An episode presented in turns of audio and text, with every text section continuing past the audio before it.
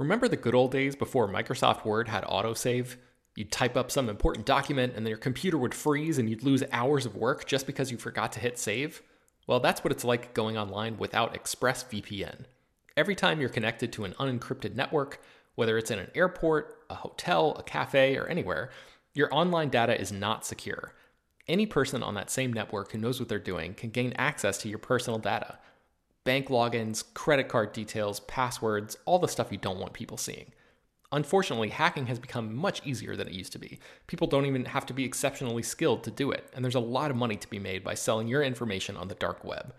ExpressVPN stops hackers from stealing your data by creating a secure, encrypted tunnel between your device and the internet.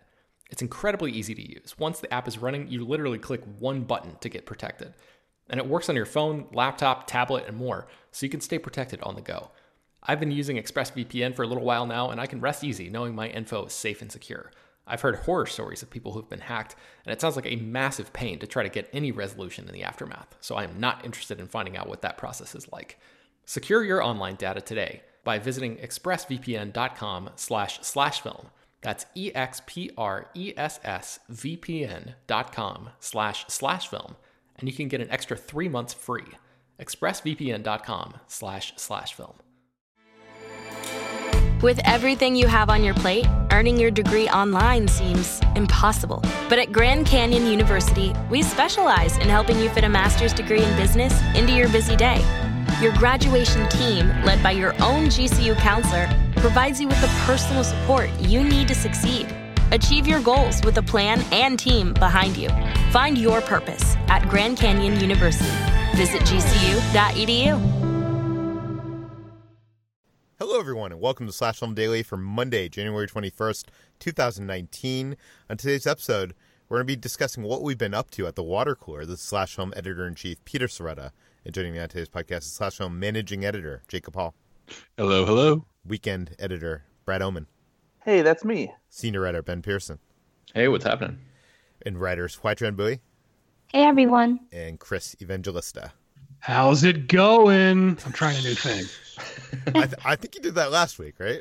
I, I said something. I'm going to try a new one every episode to see which one sticks. I think so people... that's going to run out quickly. Nope.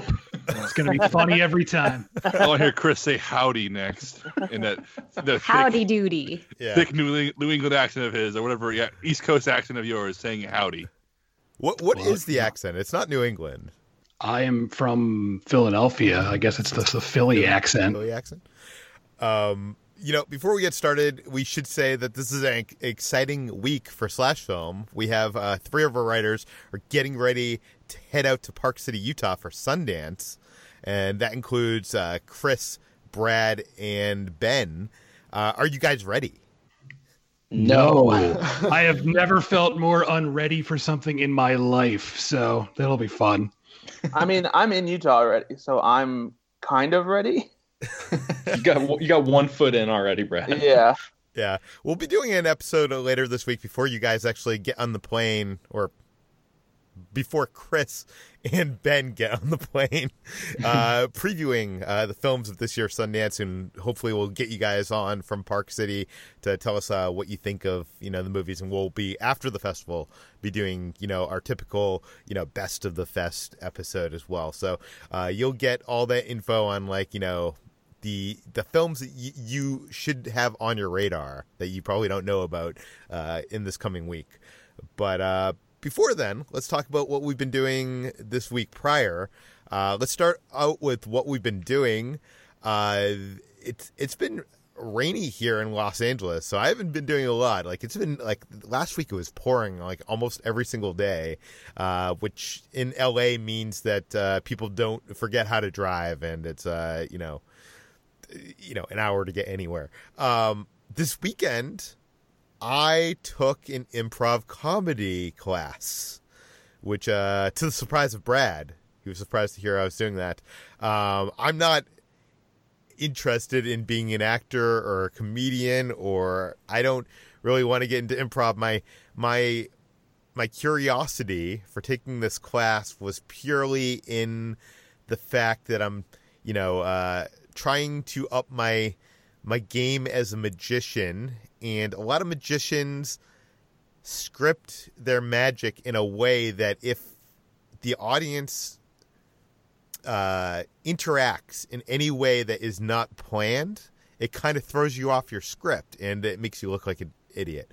Um, and I feel like the best magicians are the ones that are actually able to, you know, interact and uh, make it a conversation rather than a performance. And um, also in the best ways possible, like Brad does. I know Brad, you you have some improv uh, comedy background. Um, like are able to take something that happens uh, and you know come back to it in a funny way later on. So I was thinking that taking an improv co- comedy class would give me some techniques in how to better do this. Um, I was wrong. I was, I definitely wrong. Uh, I will. It say, was a failure. Yeah, no, it wasn't a failure. It was a lot of fun. I had a lot of fun, and I was doing it with a couple other magician friends of mine. So it was great to be doing it with people I knew. I, I uh, and not making an ass out of myself in front of strangers. Um, and the games were a lot of fun. Uh, I was just hoping that I think what I was hoping for was that there would be more techniques that would I'm trying to think of a way to say this. I want to say shortcuts, but like you know, um, like the whole uh, yes and. Like I, I I thought there would be more like kind of like oh here's some tips to how to you know get things you know in a groove more. Like you know here's how you can think about callbacks better and here's how whatever and it, it's really you know just like listen better like yeah i know that but um there were some things I think I did learn. Um, I did learn a lot about uh, posture and how how that can completely change a performance. It, it, this sounds obvious, but um, I don't. I learned learned a bunch of stuff. There was actually this interesting game that I think it was called Last Letter, First Letter. Have you ever done this, Brad? I I mean I don't think so, but describe it. Maybe I have just under a different name. You would just have a conversation with someone else in the group, and they would have to start their sentence with the with a word starting with the last letter of the word you used in your sentence. Oh, okay. So what that would do would cause you not to be able to plan whatsoever for the next line. You would have to be completely in the moment because you know, if I Brad, if I asked you what you had for breakfast, you would have to answer with something starting with T.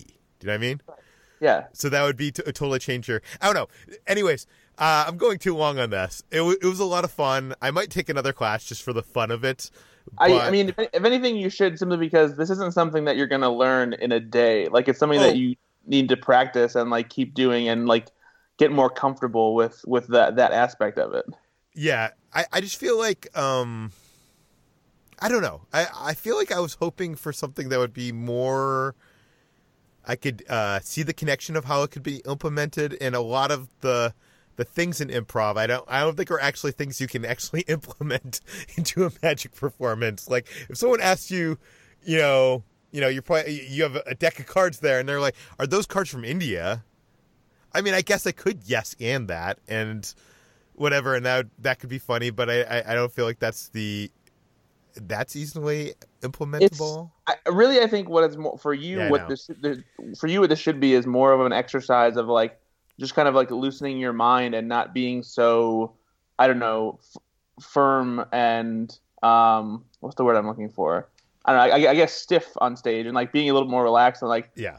Just like you know, being able to tap into just like a, an open thinking process where you can respond with something that isn't necessarily immediately related to what you were doing, and still keep your flow going with your tricks and stuff. Yeah, that's exactly what I did take away from this and like the whole uh second circle mentality.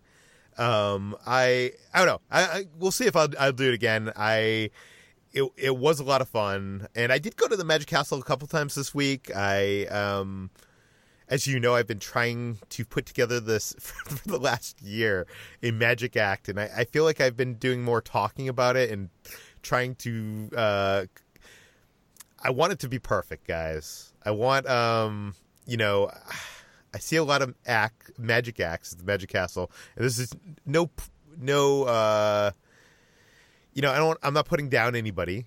Um, but it's a lot of things of like you know it's just a trick followed by a trick followed by a trick and i really want this to have a structure and have a story and i think that's why i'm i you know i come from the world of you know our uh, uh, our world of writing and movies and tv and i think I, am I'm, I'm just putting too much thought into this and i talked to some magicians at the magic castle this past week i had to like sit down with them and they basically just told me that i'm grinding my gears too much and i, I should just get down there and what they call the basement, which is the cellar at the Magic Castle, where they have impromptu uh, rooms where you can perform for audiences. They just think I should just do it, just like get a bunch of uh, tricks together, do it, and just start getting experience because I'm going to learn more from that than, um, you know, uh, spending yeah, all this time.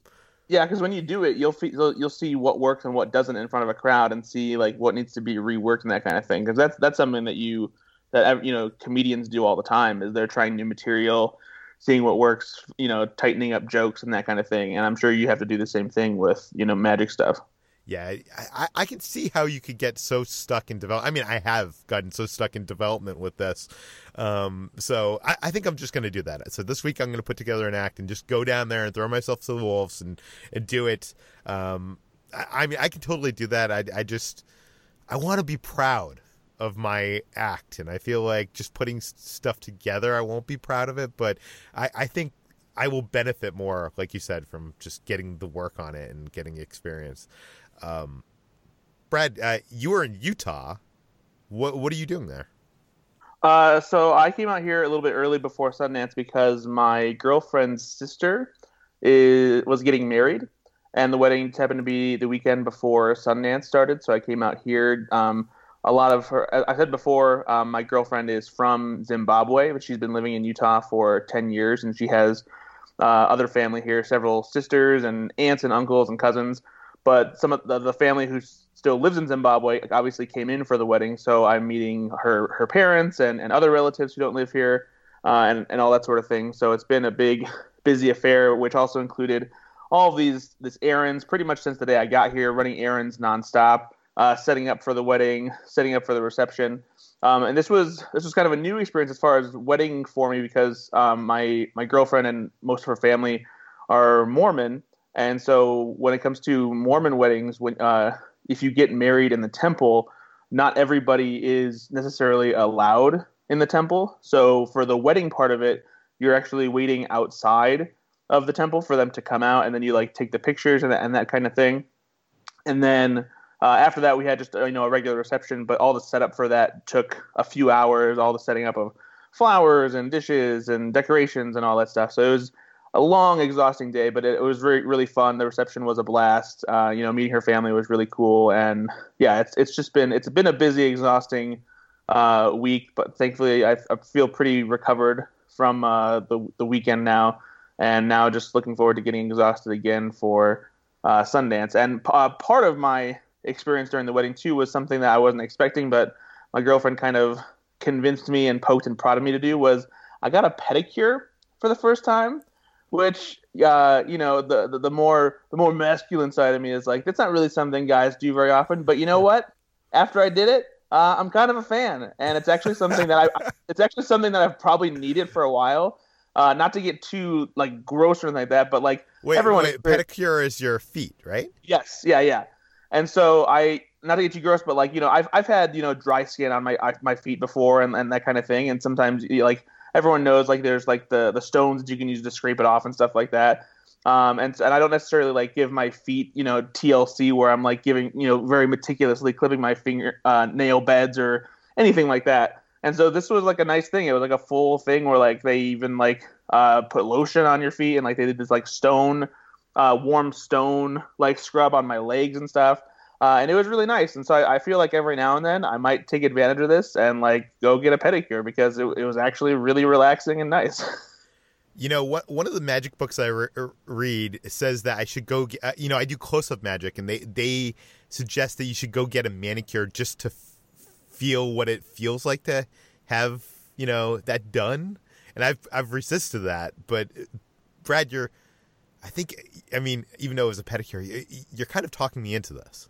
I have no idea how the, how the manicure is. Like, I would imagine it's the same way because I, I, I, what I understand, they do a similar thing where they like do lotion and like treat your hands and like do like a, a massage and a, and a rub and stuff like that. So, uh, so I, yeah, it, it, could very well be worth it.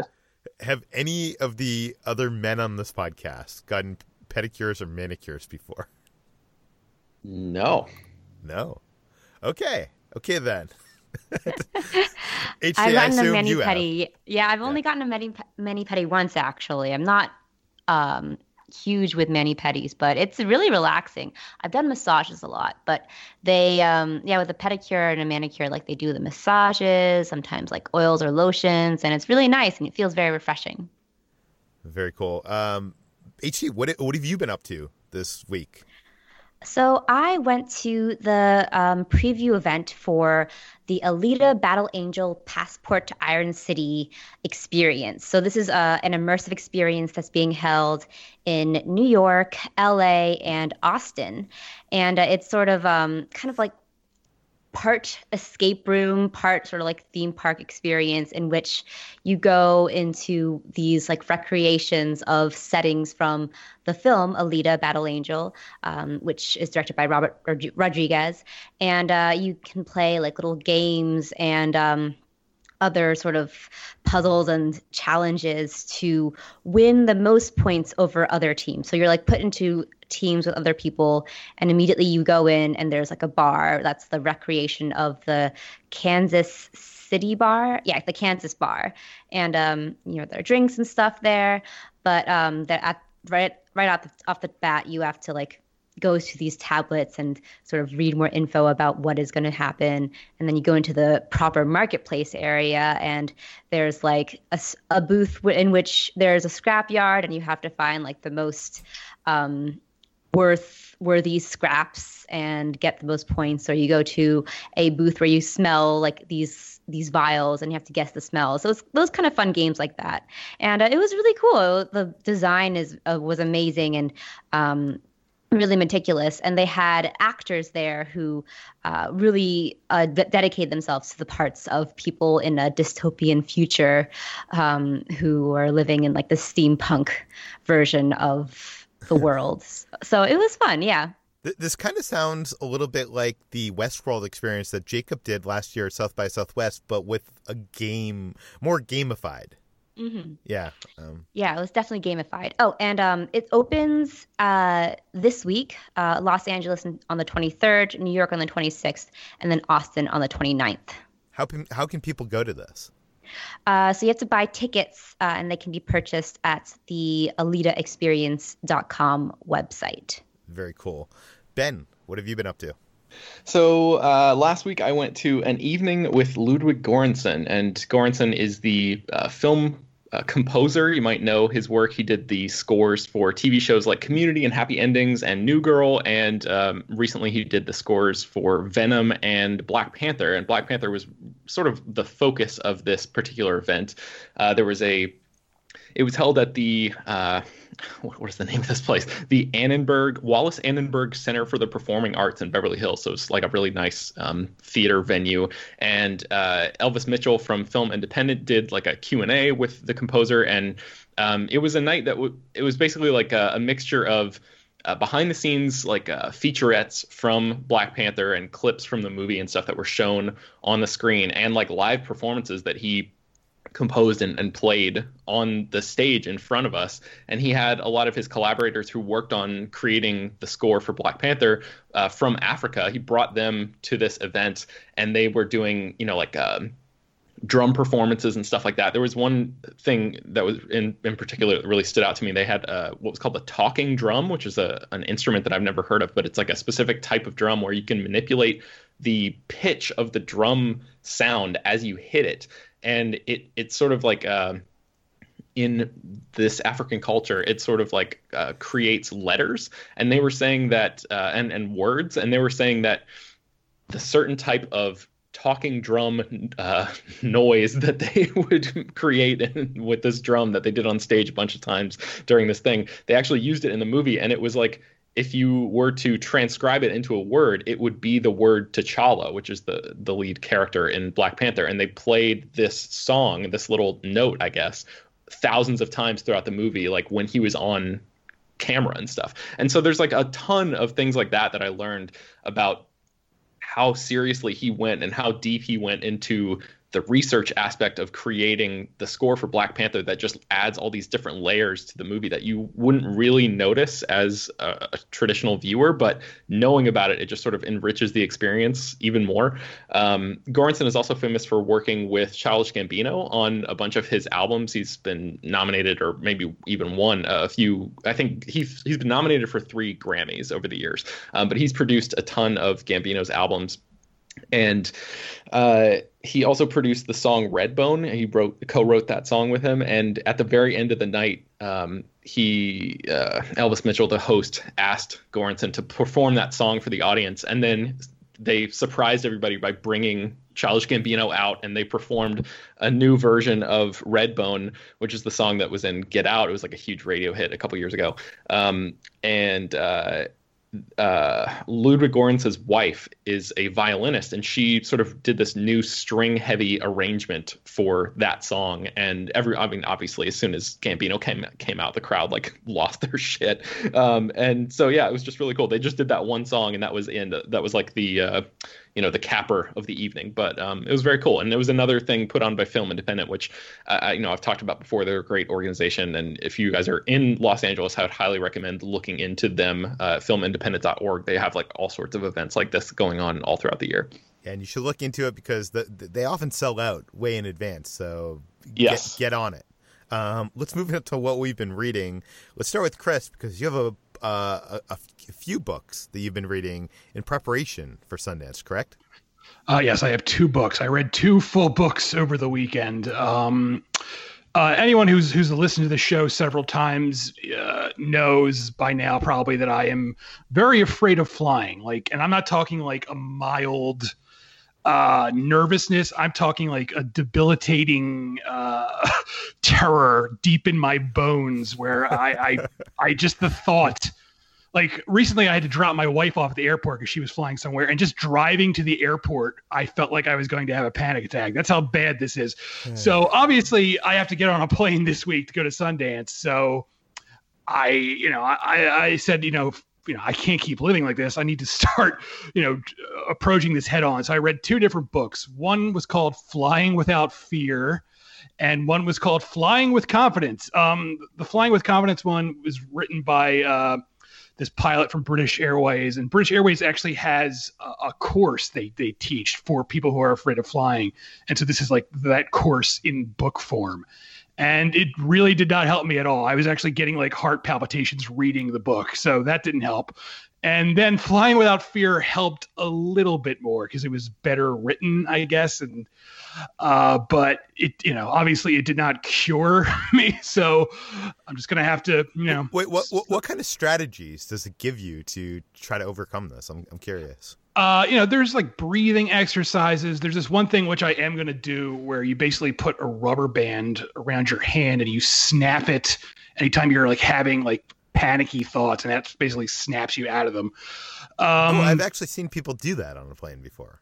Yeah, and uh, the other thing it did is it, it, it the books basically give you know Q and A's to like every question you might have about you know what if the plane does this and it, you know it's it explains that pretty much everything is normal even you know the sounds you hear are normal and you just have to learn to you know just push it away and stop you know panicking over it but you know that's that's that's easier said than done well hopefully it is a better experience going to utah how, how long is the flight for you it is four hours Ah, nice and short. Well, you can uh, you know, put two movies on your iPad. Yes, that's that's my plan, and also to take a bunch of pills, and we'll see how it goes. Self medication is always the answer. Yes, yeah. Um, Jacob, while HT has been immersing herself in the Battle Angel experience, you have actually been reading the books. Uh, yeah, last week I touched on after read a little bit of the original manga, and now I blitzed through the first three hardcover collections and ordered the fourth one this morning. Uh, it's incredibly addictive, and the storytelling hasn't necessarily gotten more complex. Uh, it's still very straightforward. uh, Alita the cyborg gets into pisses somebody off. They have a fight. Uh, Alita wins, and another fight happens. Alita wins, but it, uh, even with the pattern of like that, um, I'm impressed by how the series is unafraid to burn down what happened before. Like every time you think it's it's entered, you know, a holding pattern. Oh, so it's going to be for a little bit. It kind of destroys everything, wipes it out, and moves on to something else. So even though when it's predictable, even when the characters are maybe are are, you know, are, are simple and the storytelling itself is simple, um, it's always rapidly changing. It, it, it, refuses to let you get bored, and um, it's it's it's very silly. It's very fun. It is sometimes sexist and racist in the way you would imagine, you know, early '90s Japanese manga to be. Uh, but I'm surprised by how invested I am in these characters, how invested I am in this world, and how much I want to know more and learn more. Um, like I said, it, it's sometimes very silly. It's, it's it's a kind of manga where the characters shout their special attacks as they do them. you know, it's but um the art is is keeps on getting better like with each volume. And three hardcovers, I believe, are the first six volumes you read in paperback. By the way, for those of you who read them that way, but um, it actually has me more and more interested in the movie because I remain. I've gone from being um hesitant about the movie to being cautiously optimistic because well the early buzz the, has been quite uh yeah. very positive yeah I'm, I'm surprised by that and like some of the like designs and the characters like now that i've read the manga i uh like look at some of the cyborg designs and realize oh this is actually incredibly accurate to how they're drawn i mean i don't know if rodriguez can capture the sense of speed and action that the comic has the way it's drawn like i've never seen like battles like robot driven battles drawn in a way that make them feel this fast and kinetic before on the page. So I'm very curious to see if, if CGI and putting it in 3D can like really replicate how incredibly intense the action of the manga is. But seeing how like how Rodriguez and his team have actually really recreated the look of that world. Uh, we can argue whether or not the effects look good, whether or not the CGI Alita looks good. Um, that's something that's up for debate right now. But the overall basic designs really feel torn out of the page in, in a good way. So you know, I'm you know, I'm not going to go around saying I'm suddenly a super fan of this thing I, I, started reading a week ago, but I'm definitely a fan. I really like it, and if you like, you know, really good action comics, um, the hardcovers I think they're normally thirty dollars each, but they're all on Amazon for like nineteen or twenty bucks, and they are they're incredibly fun, and they're only getting better as you go along. Very cool, Ben. What have you been reading? So I, over the past, I think it's probably taken me like maybe two and a half months to read The Amazing Adventures of Kavalier and Clay, which is a very long novel that I just have not devoted the time to, you know, sit down and read. I, am sure I could have read it quicker, but I've had a lot going on, you know, with the holidays and everything. Um, but I finally finished this book. It's yeah, it's by Michael Chabon, and um, it is, I mean, okay, so the the premise of the book is it's about these two cousins, uh, one of which is a refugee from Prague, I believe, who study grows up like studying magic and uh, the art of being an escape artist. And he okay, I'm interested. I'm interested. Yeah, he comes to New York City in uh, 1939 and lives with his cousin, who is the son of a like a strong man uh, who wandered around like the vaudeville circuit, and the two of them create uh, their own superhero comic book, and it sort of traces the their careers uh, in parallel with the rise of um, superhero comics in America. So it's like it's like historical fiction because occasionally they will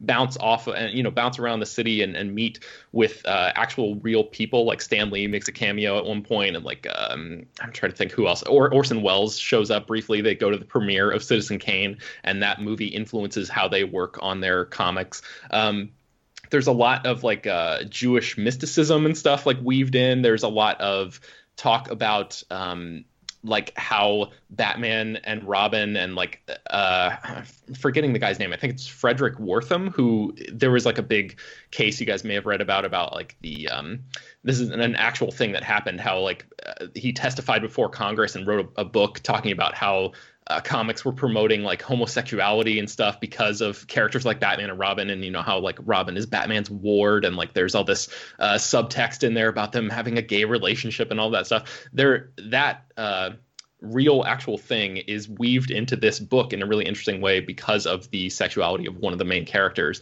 Um, I don't really want to say too much about it, just because like uh, hopefully like Peter, some of you are intrigued by this, and I would say it's worth reading. It's just um, it's very detailed. It's very uh, it's very long. The uh, I loved all of the crossover moments with those, you know, actual artists and and Hollywood figures, and like the I liked the story as a whole. I think it gets a little too detailed for me at times. Like I, I, I would have been fine if this book cut, you know, like hundred pages out of it or something. But um, I, I know I'm not the only one on this podcast who's read this book, so I want to hear from. I, I think Jacob, you've probably read this, right?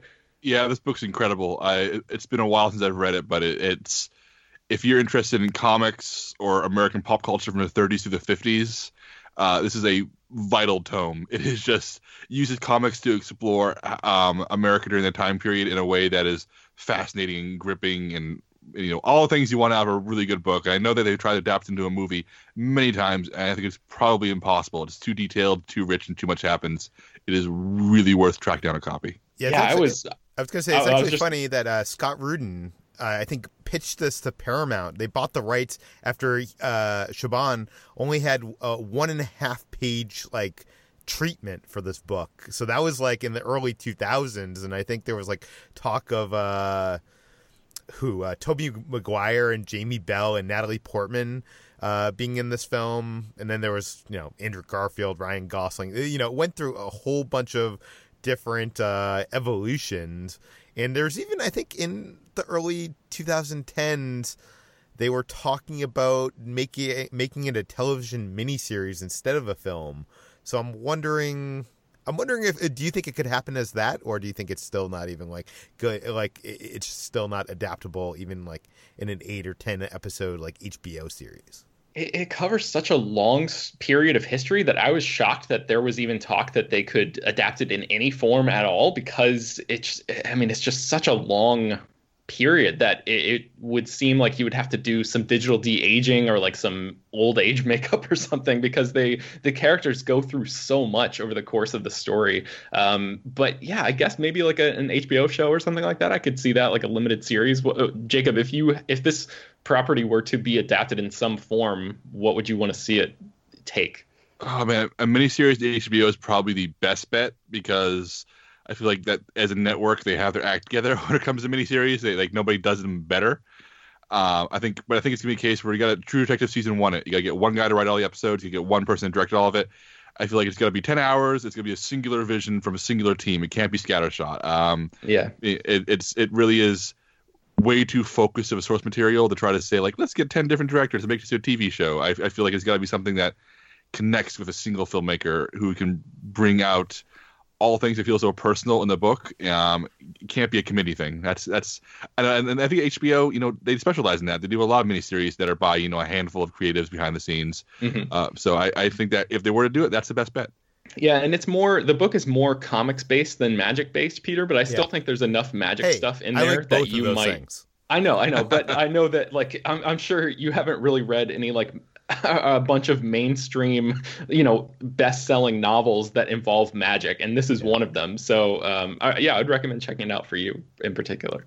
Very cool. Let's move on to what we've been watching. I will first start off with Titan Games because Jacob was talking about this, I think, last week on the water cooler. Is that correct? Uh, that or the week before, probably. Yeah, and uh, this is the show by Dwayne the Rock Johnson that is basically his kind of like American Ninja Warrior style show, but it's for kind of like regular everyday people. I guess it's kind of you know regular. No, okay, not regular people, but uh, people that are not athletes in their like everyday life, but they are extraordinarily athletic in a way. Is that that probably fair to say? Yeah, amateur athletes is probably the word you're looking for. Yeah. Um, and uh, I think the the thing that's interesting about this show is how every one of the games in, involved here are designed and presented in this very like epic and huge way. It, like it's every single thing is like this gigantic spectacle of like what you would imagine if like the Roman, you know, games existed today. And um I know the show spends a lot of time on trying to show these emotional stories from the participants, and uh, I feel like I don't know. I just feel like that plays a little second fiddle to the enormity of the challenges. That that's what I'm really in it for. But I I, I totally get you know reality. Uh, you know sports t- uh, TV. Like people get into those kind of the, the the human stories at the center there. Um, the six or eight challenges designed by The Rock each take like you know take on uh, different strengths. Like some require upper muscle, some require leg muscle, and um, some require a combination of both. And I, I'm actually kind of wondering like how they choose. And I'm wondering, uh, Jacob, if they've explained this because I've only seen the first episode. How they choose when when someone gets picked, uh, like everybody applied to be on this games, and the people that like made it through to actually the shows. I wonder how it's chosen which of the games that they actually compete in, because not everybody's competing in the same games. Um, and I feel like that would put some people at a disadvantage against others because some of these games are seem to me to be harder than other uh, other game uh, games. Uh, does that make sense? Yeah, it does, and it's something that um my wife and I were talking about just the most recent episode because there have been a few cases now where there'll be somebody who has a, a strength based challenge for their first um, game, and with all like you know smashing concrete with a sledgehammer to make something lighter so you can lift it up uh, over your head kind of kind of challenges, and those are the kind of challenges where like somebody who's an enormous bodybuilder type excels at. But the moment my bodybuilder moves on to the next round, and he's forced to um, do a challenge where he's requires agility the guy who's more well-rounded, who's also agile and lighter um, on, on, his feet, like destroys the bodybuilder. So it, it definitely something I, I, wanted that too. If it's randomly assigned, or if they maybe try to play their strengths at first, but um, definitely the um, overall challenge, like the, the, the, like the every episode ends with like you know this climbing up this mountain of Mount of obstacles. Olympus. Mount Olympus, yes. Which, which um, makes like the aggro crag from Guts look like a toy for kindergartners yeah, it, it is the aggro crag on steroids, possibly literally. Uh, but it, it, um it is very much it, it is challenging both agility and strength. So the, so the guys who are pure strength in the first round tend to like really falter um, on, on, against when they when they're asked to like leap over things. So it's a very good question, Peter. I'm wondering that too. But definitely the more well-rounded athletes, the guys who can you know run as well as lift, are the ones who are excelling so far. I like it. I'm gonna keep on watching it. The, the, my other complaint about it is I feel like so far when I've seen people on this like Mount Olympus, it's it's a one versus one kind of competition to the end of Mount Olympus, and I feel like I think it would gain if if they could make Mount Olympus so that it's four people competing uh, for one winner instead of two people. Because when I've seen it, it seemed like most of the time there's one person clearly in the lead, and they never, you know, you know the other person never catches up, and that's just not dramatic for television. but uh, has that that been a problem on on subsequent episodes? It, some of them, some of them not, because the way it works, for those of you uh, listening at home haven't watched this, is that um, there are two men compete in one one challenge, and the winner moves on, and two men compete again, uh, and two different men compete, and the the two winners of those two men do Mount Olympus, and then um, in the same episode, two women compete and then two more women compete, and those women go up Mount Olympus. So ultimately, you're having um, grand finale of two mountain climbs, one for the men and one for the women. And I'd say maybe about 65% of the time so far, it's been neck and neck, and then 35% of the time, there's that one guy who can't get over that one thing. So uh, it's you know it's, it's it's probably an issue that could be smoothed out in a season two, or maybe something that will resolve when they take all the winners back. The idea is at the end of the season, all the winners will come back and compete against each other. And so my guess is that maybe there'll be some stumbling blocks early on, but when they bring back all the previous winners who've already beaten the mountain and ask them to compete against each other is when it's going to get really good. Yeah. No, I, I, I just, I'm a big fan of The Rock and I love the endless positivity that he has and the, I don't know, he's just like, uh, he's like, I, I wish he made like, um, uh, what do you call those? Like those, uh, like uh, Tony Robbins, like uh, motivational like, videos. Yeah, I feel like I would want to listen to The Rock giving me encouragement, motivational videos. I feel like that would be, I don't know. He's he's above that though, right? So, uh, yeah. Okay, let's talk about some other things. Um, let's talk about the Fyre Festival because, uh, you know, this doesn't happen often uh, throughout history, there has been uh, movies that have been in parallel development. We've seen A Bug's Life and um, bugs, no ants, and uh, you know volcano, or I mean, uh, uh, Deep Impact and Armageddon and stuff like that. And I mean, it happens probably more often with with documentaries because that is based on real life happenings. Uh, so there's two documentaries that were in parallel development about the Fyre Festival, and both of the but it's it's kind of unusual to have both of them hit within like a week period. I don't know if that's ever happened before, but uh, so, and this one was really a showdown of the streaming services. One was on Netflix, one was on Hulu. Uh, for those of you who have been underneath a rock, the Fyre Festival was this um, high-end musical festival that was supposed to be held on a private island in the Bahamas that was once owned by Pablo Escobar, and it was going to be the new Coachella and it ended up being a disaster of epic proportions. Um, to be honest here, I knew about the Fyre Festival. I, I, had I'd seen some of the memes online when you know everything went wrong and people were making fun of kind of like the rich kids stuck in you know basically a parking lot of, with tents and stuff like that. But I didn't really know much beyond that because I really didn't feel the interest to read into it. I don't know why. Um, so these two documentaries were very fascinating to me because it really let me in on the whole story. Uh, one of them, uh, the one by um, the one on Hulu is called uh, what is it called? Fyre Fraud. Yeah. Yes.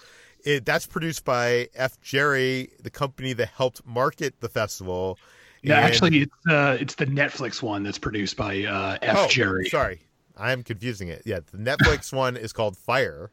Actually, it has a subtitle of some kind, right? It's Fyre. It's like the know. greatest party that never happened, or something like yeah, that. that one is produced by F. Jerry, the company who helped market the festival and is named in some of the lawsuits against the festival.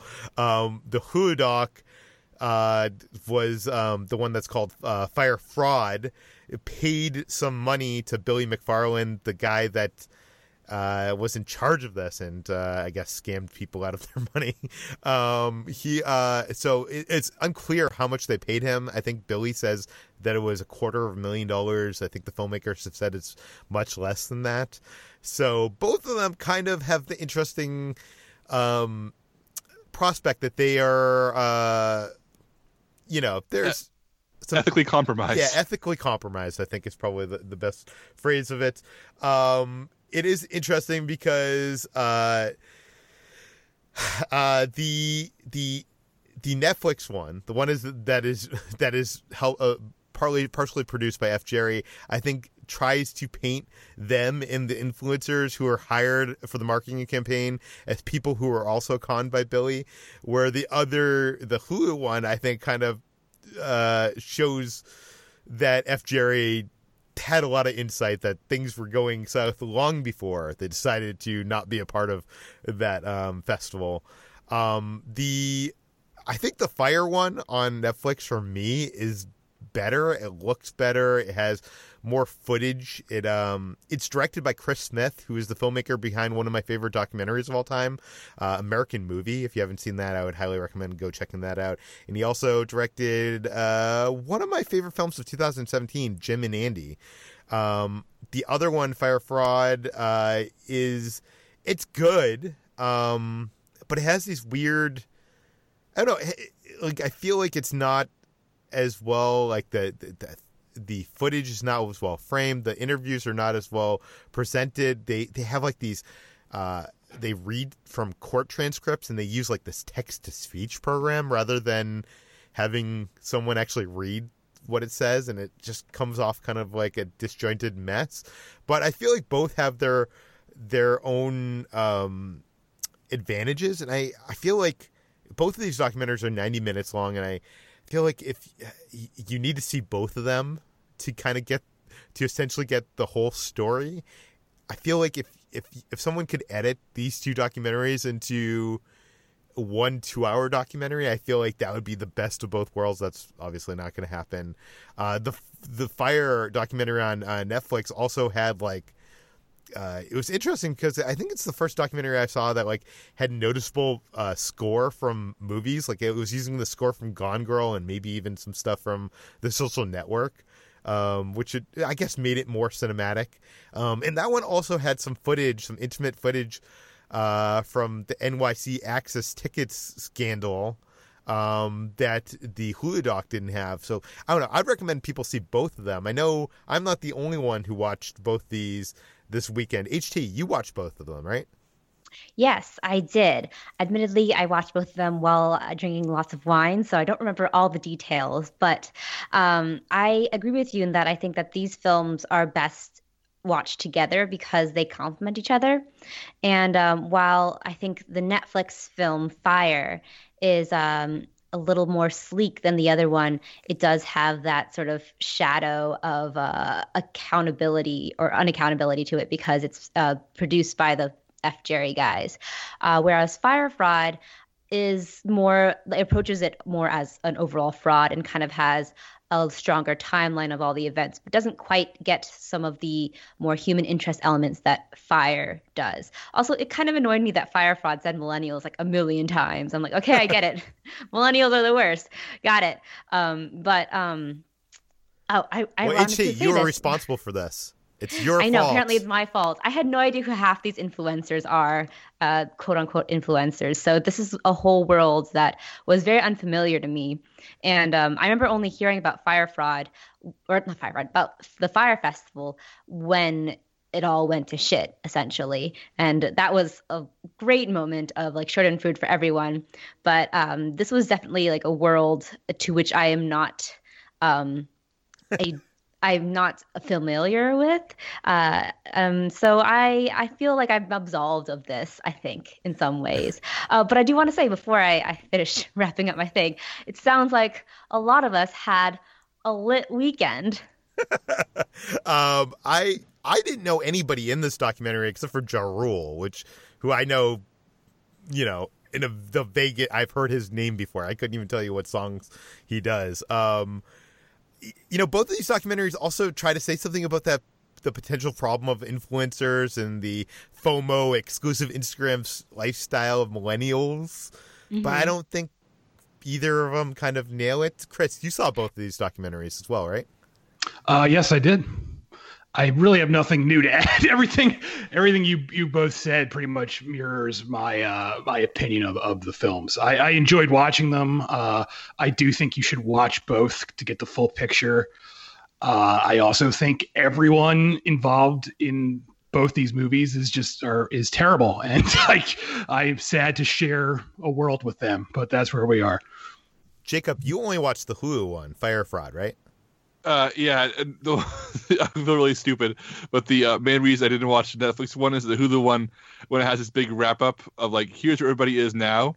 It shows the F Jerry guys and says they're currently working on their own documentary. And I'm like, oh, that's a Netflix one. F those guys, they're such monsters. Not going to watch the Netflix one. Uh, so I had that kind of visceral reaction, which is which is unfair considering that apparently you know they're both very different movies, very different intentions. But uh, Fyre Fraud does present the F Jerry guys as being so complicit and and being so as being villains of the story in addition to Billy McFarland. I mean, I know people are going to ride Fyre Fraud for paying money to Billy McFarland to um, do interviews, but for me, it ends up being worth it because every single time Billy McFarland is on screen in this movie, he is collecting all of his own rope and hanging himself. And every single time he opens his mouth, he is just revealing himself to be this fraudulent con artist, criminal idiot. And it frames um, the entire thing is being the work of this brotastic douchebag. it makes you wonder how did this happen? And I, I have not seen Fyre. I, you guys can happily chime in and tell me if I'm wrong. But I feel like that's a very, very important part of this. To know that Billy McFarland was no tactical genius. He was no elite businessman uh, with with a, with a solid plan. He was a dumb kid um, out to form a criminal enterprise, and was every step of the way bumbling his way upwards before he tumbled off the tower and fell and splattered to a, business death. And not having that, I feel like it would be a problem. I do think Fyre Fraud is occasionally a little too cute in its setup. It is, you know, very. Um, it has like a lot of pop culture references, a lot of clips to try to clarify things. Like someone will mention a TV show, a clip to a clip of that TV show to sort of, you know, say, you know, t- sort of like reinforce what they're talking about. I don't think it's always necessary, but I do think that knowing that the Netflix one, you know, doesn't have Billy McFarland um, hanging himself, it doesn't have the the um, F Jerry guys being a vital part of this mess and like knowingly um, making it worse.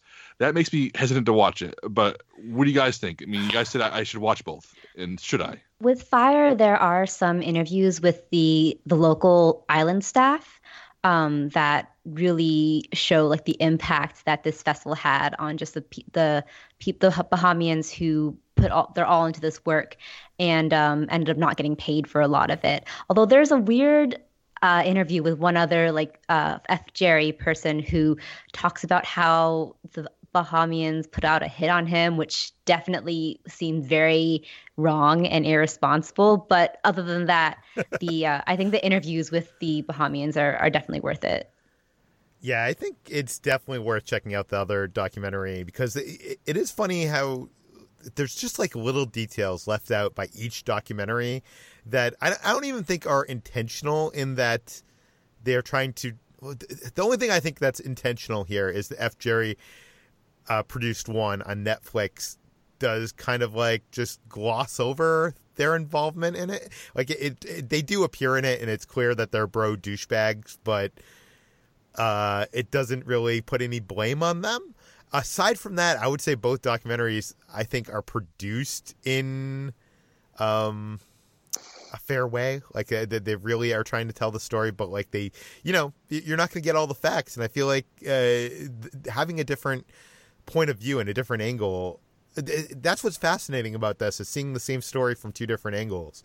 Um, and I, I, I, do agree with HT. The uh, seeing the hundreds of uh, people that were involved in working on this thing and never paid, and uh, what you know strife this did to, to, that small island is kind of uh, incredible and something worth seeing.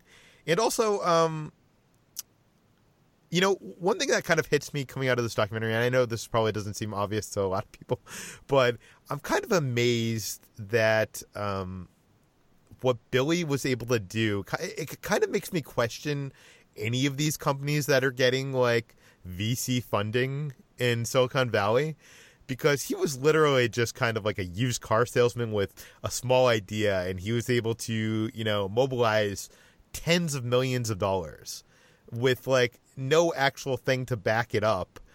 And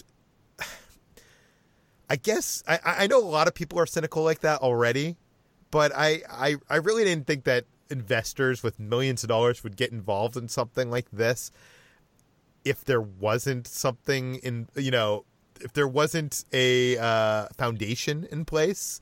And it really makes me question a lot of things that are you know uh, basically going on today in Silicon Valley and stuff like that because really it, it, could just be another Billy you know with an idea and there's nothing there and earning millions of dollars for that idea like it just uh, I don't know it, it, it's scary it's kind of scary um, that's all I watched this week uh, actually I'm, I'm curious because Brad and Ben both this did not watch any of these Fyre documentaries. Is there any reason, uh, Brad, why you have not watched them? Honestly, I just haven't had the time, uh, just because I've been here dealing with uh, wedding stuff and that kind of thing, and I haven't had the, the time to sit down to watch them yet. But I do have both of them in their respective queues, and I will watch them as soon as I get some time.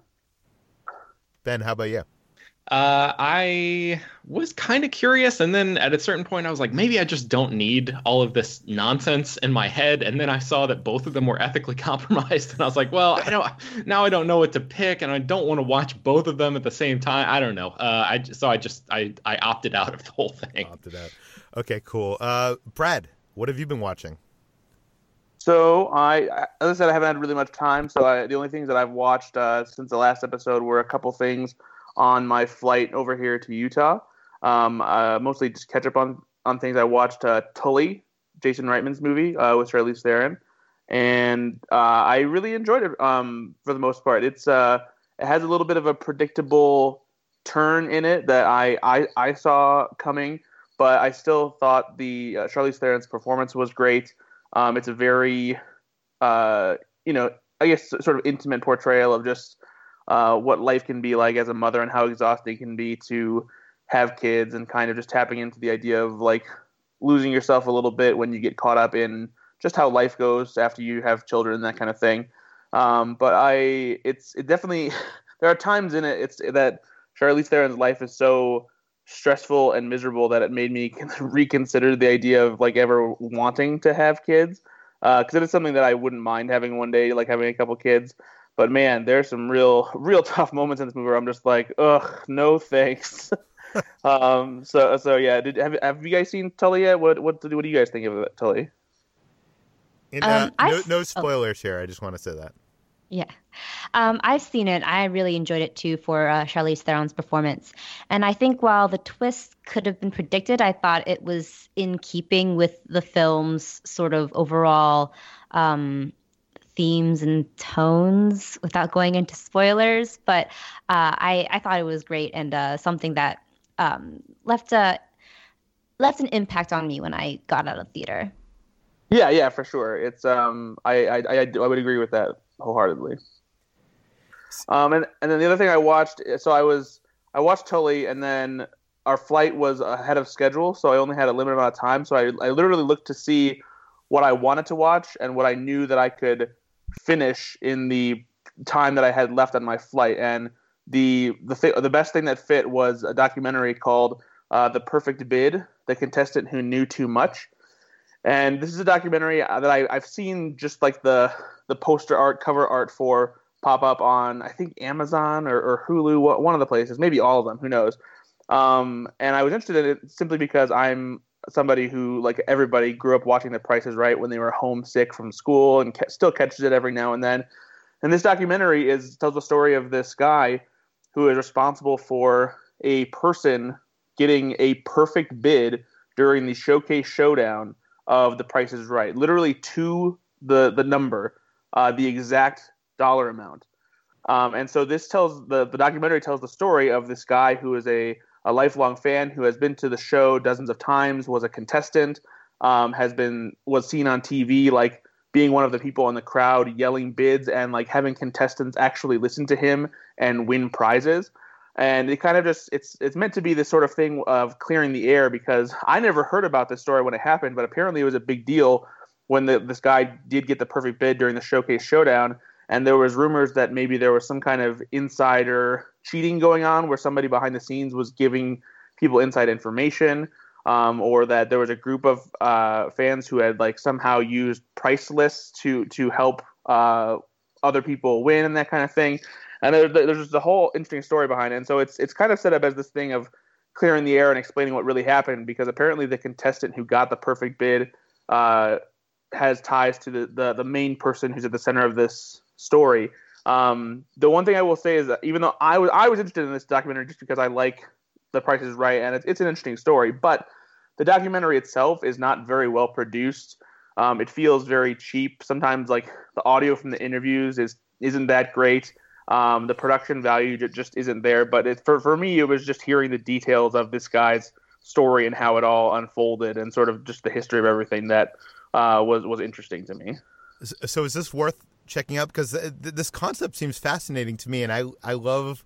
Uh, the 1994 movie Quiz Show, directed by Robert uh, Redford, I think, um, starring John Turturro. Uh, like, is this something I is the quality worth getting through for the content?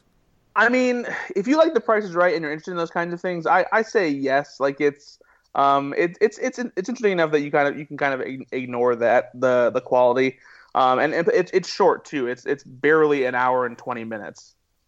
Um, yeah, so so you it's it's a breeze to sit through, um, and so yeah, if, if like I said, if if you if you like those kinds of things and you you know want to know the behind the scenes story of how this stuff happened, then I, I think it's worth worth checking out, even if you're just tossing it on like while you're doing something else.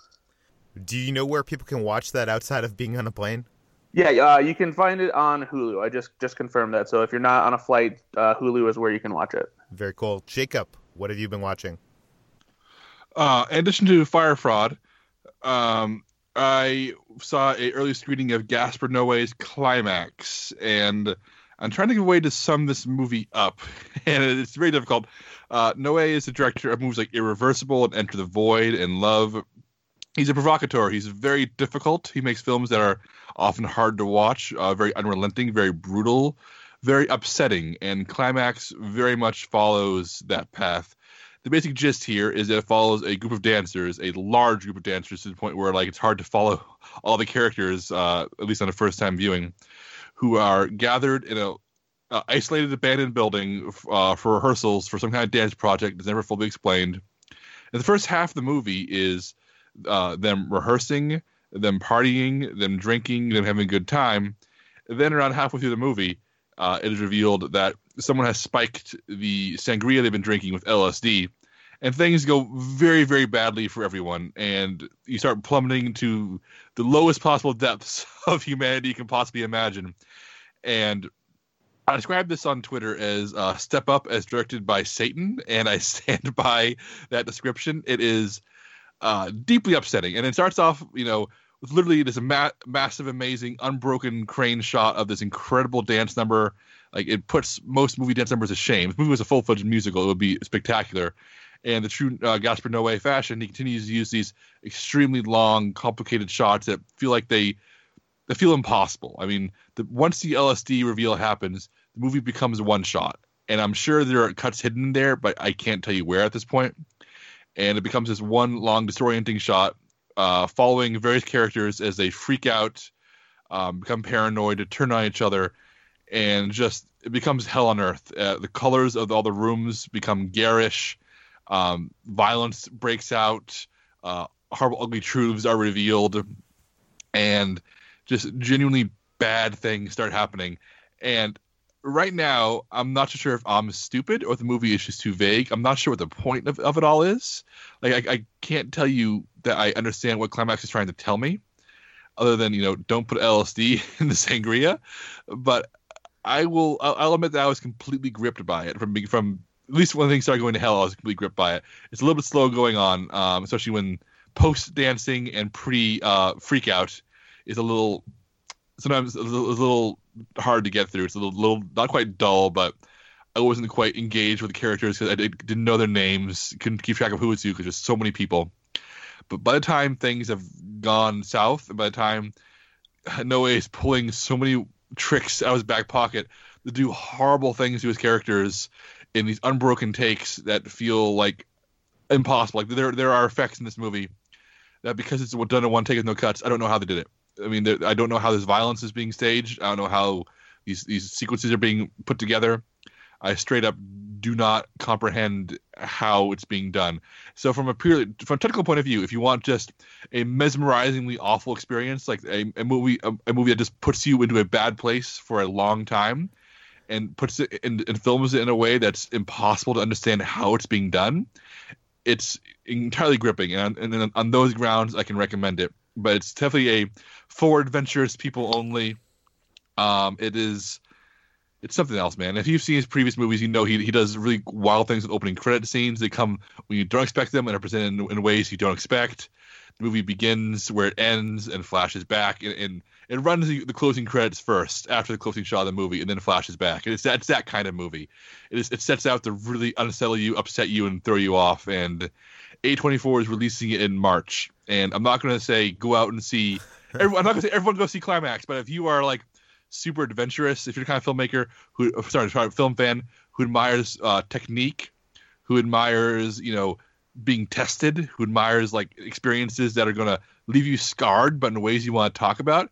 Climax is really something else. And when we do next year's, you know, list of 50 greatest moments of the year, or 50, uh, it's going to be like five or six moments from Climax right off the top of my head that are just like forever burned in my brain.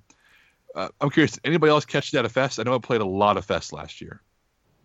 No, and I, I generally do not like this filmmaker, but I am a fan of single shot stuff and uh, the craft. And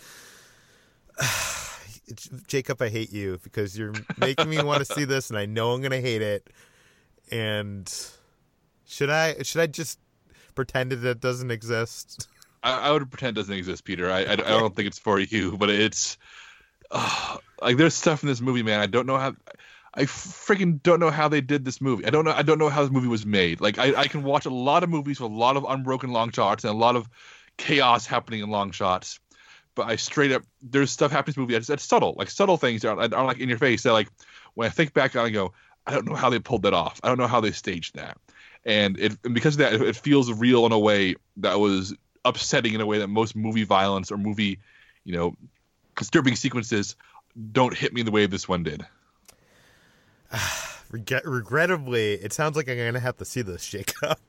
I would recommend seeing in theaters. I can't imagine it playing at home. At home, where you can pause it and look away, and like you know, surrounded by dogs and cats or family members, it's not going to play the same. But in a theater where you're held hostage by it, I feel like that's really the only way to see this. Like I would never watch a Noé movie at home. Uh, I've tried watching Enter the Void at home after seeing it in theaters, and it's not the same thing. So if you see this, you know, look for it in March. Um, try to track it down. And I'm not saying you can't enjoy it at home, but I'm saying that I can't imagine it being the same at home. Okay, what what else have you been watching, Jacob? Well, we're running really long. I'm gonna blitz through my last few. Uh, True Detective season three. It's good. Uh, it's not as like lightning in a bottle amazing as season one. And as as a person who's quoted on the box on the Blu-ray box for season two, uh, as one of the few defenders, it's not as funhouse crazy wacky. We're making this shit up as we go. uh, uh, insanity of season two. Uh, I'm one of the very few defenders of that. But it's it's a very compelling mystery. Mahershala Ali is really really good playing the same character in 1980, 1990, and 2015. Like he's playing different ages really well, and I'm drawn in by the mystery. I, I want to know where it goes. He's True Detective is good again, or it's good in a traditional sense again because season two is good for weirdos like me. I watched Practical Magic. Um, for the first time. My wife's one of my wife's favorite movies. It's really cute. I liked it. I I, I think that it's as far as rom coms go, more rom coms should have uh, magic and murder and uh, ghosts and people being resurrected from, from the dead. More of that, please. I rewatched Halloween for, for her first time since Fantastic Fest. My wife's first time watching it. Movie holds up at home. It's great. Uh, my wife thinks that the whole Doctor subplot works, so suck it. Um, Jacob, and, your wife is, is right about everything ever except for this.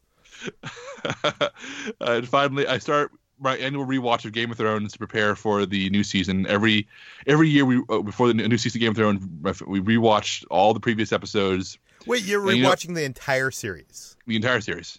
That and, is uh, insane. Uh, yeah, we I watched four episodes in a row while painting figures. We'll get to that in a second. Uh, later uh, last night. And Game of Thrones, you know, season one, even on on this much smaller budget, when they're like when the show is mostly, you know, twenty people talking in rooms, it's still really really good. And as much as I love the big budget show it's become, there are days where I kind of miss when Game of Thrones was a show about people whispering in rooms. I, I miss those days slightly. But, you know, it holds up really well. Still one of my favorite shows of all time. And I'm eager to get through the whole thing again. Very cool. Um, and everybody can watch that on HBO Go or HBO, what's the other one? Now, I guess? Yeah. Yeah. Um, ben, what have you been watching? Uh, I watched Police Story 2. Uh, last week I talked about the first Police Story, and um, Criterion is, is doing 4K restorations of both of these movies. So I had never seen either one, and I asked them for screeners, and, and so I got a chance to check this out. And um, the they're actually actually putting they're re-releasing them in theaters. They're going to be uh, on February 1st. The both movies are going to be um, playing at the Alamo Drafthouse in downtown Brooklyn, and then on March 8th they're going to be at the Nuart in Los Angeles. And I think there's there's supposed to be like a, a national rollout after that. But um, if you can't catch them in theaters, uh, they're going to be available for purchase um, through the Criterion Collection on April 30th of this year. So uh, I would say if you're a fan of martial arts mo- uh, movies of Jackie Chan's early films. These are like instant purchases. Like there's no, you know, I, am I'm, I'm shocked and and um and embarrassed that it's taken me this long to to get around to seeing these two movies because they're really incredible. The second one opens with a recap of like the best stunt moments from the first film, partly as like a plot refresher, but also partly as like a flex, like telling the audience that this one is going to be better. Like, yeah, we're you know here's a here's a highlight reel. Uh, get a get a load of what's coming now. And I'm not quite sure that the second one um, actually lives up to that standard. It has incredible action as you would expect, but I think the first one is just so it's like really inventive with the action. The second one feels um, you know just as impressive, but maybe a little bit more um, situation dependent. Like the, like the for example, the final climax is set in a huge warehouse, and it just seems like um, it seems like it's it's a little bit more designed, if that makes sense. Like oh, here's the part where you know, we throw guys through a million barrels that happen to be laying around in here. Here's the part where fireworks go off because, of course, there are fireworks in this abandoned, uh, you know, uh, warehouse. So, uh, in terms of like the plot, I think I I would recommend Police Story one over two, but both movies are are really like invaluable in terms of um, you know 1980s action classics that are not from America. So I would highly highly recommend them. I think a couple things I really appreciate about both these movies are that during the fights, Jackie Chan gets hit all the time. Like it, people don't just attack him one at a time like the the traditional um, martial arts movie cliche. He's like constantly actually getting hit, which is you, you don't see that that often in these types of movies. And also, it's not just him that's pulling off like the incredible moves. Like all of the the henchmen and stuff that he's fighting against are doing flying jump kicks and like really impressive moves too. And I feel like in more modern, you know, like a like a Tony Jaa style martial arts film, it's really like he's the superstar and everybody else is like clearly um, you know, a, a level or two below him. But it seems like it's one of those things where it seems like if you were to follow the story of one of these random henchmen who was actually also really good at martial arts, there might be like a whole separate franchise in there because this person seems almost just as capable as Jackie Chan's character does. So, uh, anyway, Police Story, Police Story 2, the, available. The, the Police on, uh, Story uh, cinematic universe that they missed out on. Yeah, yeah, exactly. So those are available on uh, April 30th and coming to the theaters, like I said before that. Um, I also saw Bad Times at the El Royale. I know Chris talked about this last week, so I'm not going to go too long on it. But um, man, I really like Drew Goddard as a filmmaker. I think he is a really, really smart writer director. Um, I enjoy this movie a great deal. I do think, uh, to echo what Chris said last week, it's a little bit long, but I loved Jeff Bridges and Cynthia Erivo's dynamic. I loved uh, Jon Hamm in this movie, Chris Hemsworth. Like I, I think Chris said last week that you know there's uh, at least one plot line that he wouldn't mind seeing removed entirely. I liked all of the plot lines. I just wish the whole thing could have been a little bit tighter because it, it runs. It feels like it drags just a little bit, but the concept is so great.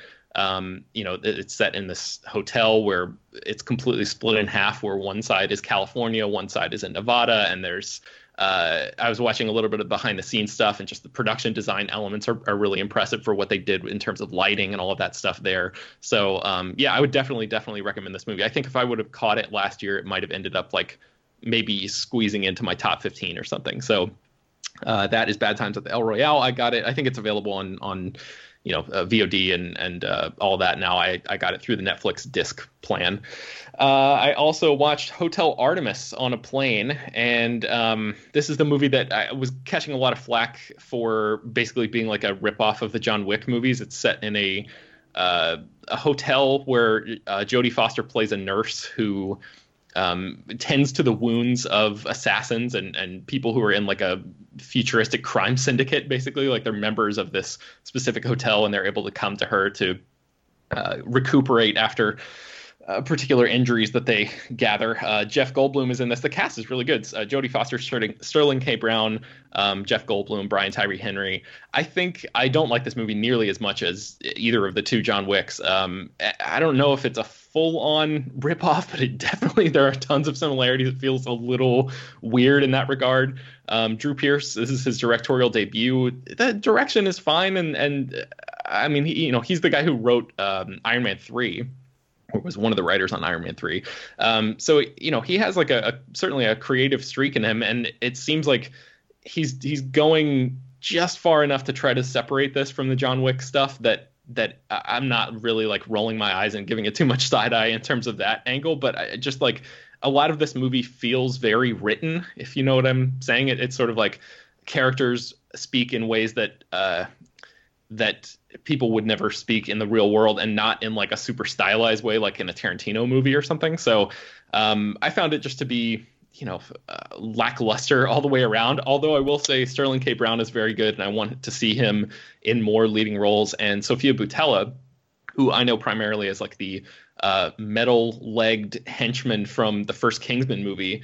Um, she was also in like Star Trek Beyond and stuff. But she, this was like the first movie where I was like, oh wow, she actually like could maybe lead a movie that I would be interested in watching. Like she's she's more than just like the the stereotypical female badass, you know, the action star kind of thing. I, I feel like she did a little bit of that in this movie as well. But um, I, I, thought her acting was actually pretty good in this movie. So uh, let's not forget that Sofia Boutella is also Dark Universe's famous The Mummy. So yeah, I never saw The Mummy. So she's going to be the lead of that franchise. oh, and she's also one of the leads in Climax. Forgot to mention that. Oh, okay. Wow. Yeah. So, man, this is a, a Sofia Boutella heavy podcast. Does she play um, in in Climax, Jacob? no, but she plays somebody who lots of bad things happen to. She walks like an Egyptian during her dances. Oh boy. Okay, right. sorry. Uh, I give up. I'm done. I quit. Uh, no, and then two other movies really quickly. Um, I, I had like a over the past week and a half, I've had like a an un an unwitting George Cukor triple feature. Last week I talked about Gaslight, which was really great, and then on the plane uh, I, I, recently flew back to Florida. I watched uh, the Philadelphia Story and The Women, um, both of which were directed by George Cukor, and I had no idea that he directed those. But uh, I'll talk about The Women first, really quickly. This movie is from 1939. It is a movie. It's the first movie I've ever seen. Ever that does not have any male characters in it at all. It stars Norma Shearer, Joan, uh, Joan Crawford, and Rosalind Russell, and it's based on a play. And the entire thing is just about like these uh this these sort of like bickering high society women and not a single male actor appears in the entire movie which for 1939 and also it was written by two women i think. Um yeah anita loos and jane murfin so for 1939 that's like a, a jaw-dropping achievement really. Like you know I, I feel like i haven't seen that ever not even in a modern context. So uh, that's very impressive. Um, i have I, seen i just want to say a note that I, I think that that the only time I've ever seen that happen with there's an all female cast with no man in sight is um, Huit Femmes, the French film Eight Women, which is a dark comedy musical, and uh, is it's about a man in a way. It's like about the murder of a man, and but it's only only women are on screen the entire time. Yeah, that's cool. And this movie also is sort of about men. It's it's these women talking about the men in their lives and and one of them is cheating is like the mistress of one of their husbands and it's it's all very like um like incestual in that way not like literally incest but uh it's um i mean I, I don't know if it really holds up under like a uh, a modern lens like you know th- there's a lot of like uh for example the husband is cheating but he is basically like his behavior is justified by these women because this movie came out in 1939 and it was just like more societally acceptable for men to cheat on their wives back then. It was just like a given i guess. Um so you know if you're watching it through a 2019 lens and trying to apply like today's standards to it i think it's going to feel a little bit lacking in that regard. But in terms of it being a 1939 movie that that is like a powerhouse for these women to to you know star in this movie and and deliver you know in, incredible performances.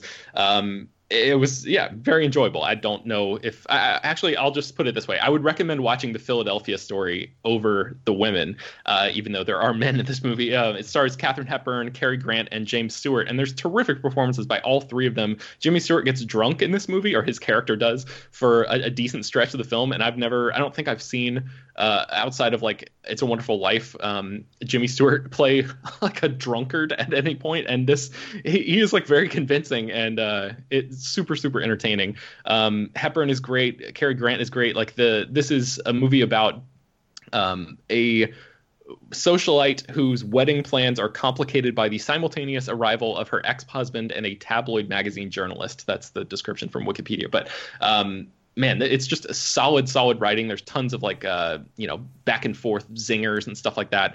Um, this is like a, it came out in 1940, and it just feels like a, a really classic um, rom com that is that like transcends the genre, the the tropes that appeared later in the genre. That anything, you know, if you if you're talking about romantic comedies and you sort of roll your eyes at the way that they uh, incorporate certain elements or, or, always play out very predictably. Um, and you're talking about the movies that came out in the 80s and 90s, I would still recommend going back and watching this one because it came out way before then, and it it is predictable in a way, but it's also super super entertaining, and the script is just so so solid. So uh, that's the Philadelphia story that came out in 1940.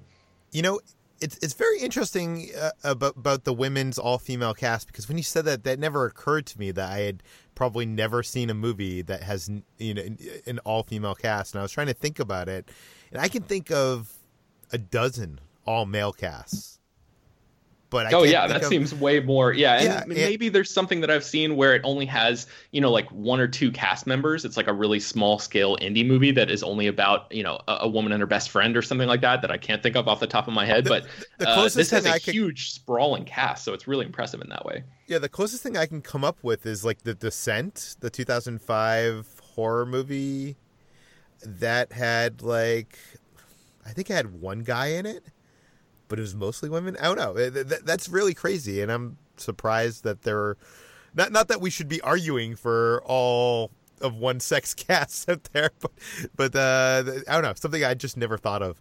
Um, oh, did did you mean to skip over the escape at oh. Dannemora? Yeah, I, I watched the first episode of Escape at Dannemora, which uh, Peter's talked about a bunch, and I just haven't, I don't have much to say about it because I've only seen the first episode. But uh, the music in that show already seems like really, I mean, like I think Dave Chen, who hosts the Slash Filmcast, was talking about how the, the music budget must have been completely out of control. Um, and I'm just sort of yeah, I, am interested to to dive into it a little bit further, but um, I was very impressed with the the songs that they were able to get and how expensive that must have been. And they also used a really deep cut song called From the Beginning from Emerson, Lake and Palmer that my dad uh, listened to all the time and I listened to growing up. And I've never heard it used in any piece of media ever. So I was like completely taken aback that they used this super deep cut song. Um, so yeah, anyway, that's Escape at Dannemora. That's on Showtime right now. Yeah, one of the lead characters blasts like a pop station with pop songs in the, one of the work areas. So you get, get a lot of that kind of stuff, which is great. Um, Chris, aside from the two Fyre documentaries, what have you been watching?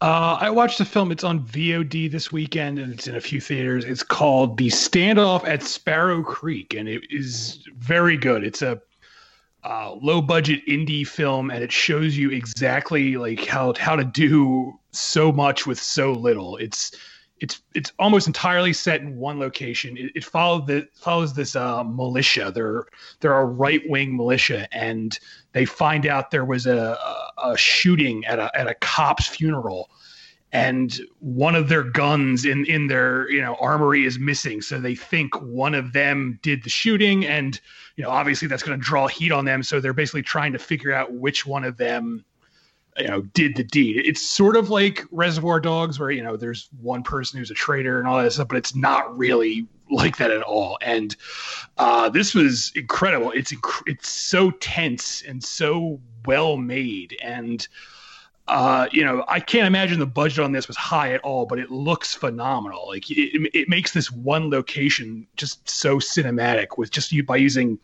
you know shadows and uh, certain angles. And I, I, was really impressed with it. Like this is probably better than 85% of you know big budget movies that will come out this year where can people watch this uh, it's available on VOD right now, so you can probably rent it on VOD or like on iTunes or whatever. Very cool. I just want to pipe in and say I saw this in Passing Fest last year, and we talked about it uh, last year during the during the, another episode of this show. And I'll second Chris. This movie is fantastic, and while it may not be a one to one Reservoir Dogs comparison, in my write up about the movie, I did compare it to the energy I felt watching that movie was comparable to when I first watched Reservoir Dogs. It's that kind of like it's that kind of indie, and the director, whose name I'm pulling up right now, Henry Dunham. If this is his first feature, then holy shit, his second movie is gonna be like I, I can't wait. He's clearly someone to keep an eye on. Very cool. Uh, let's move on to HT. HT you finally saw if Beale Street could talk. I finally saw if Beale Street could talk long after I finalized my top 10 of 2018, which I hugely am just regret because um, if Beale Street could talk would have totally made my top 10. Um, this is such a lush lyrical film by Barry Jenkins, and I was just awash in all of like the colors and the vibrancy of this film. Um, I absolutely adored it.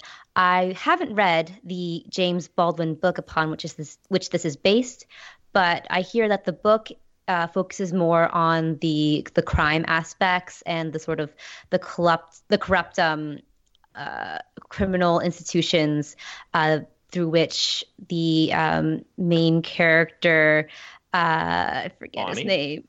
Yes, Fonny gets uh, imprisoned, uh, falsely imprisoned, and um, I I'm really glad that um, Barry Jenkins decided to go a sort of different route. He decided to focus more on the characters and the romance, and I think that that really is where like Beale Street Could Talk like has its strength because it's such a sublime piece in the way that it just focuses on the faces of all of the characters in here and and Jenkins again brings out the best in his cast um, everything is just so beautiful and the expressions are just so um, rich that I love watching every frame of this film.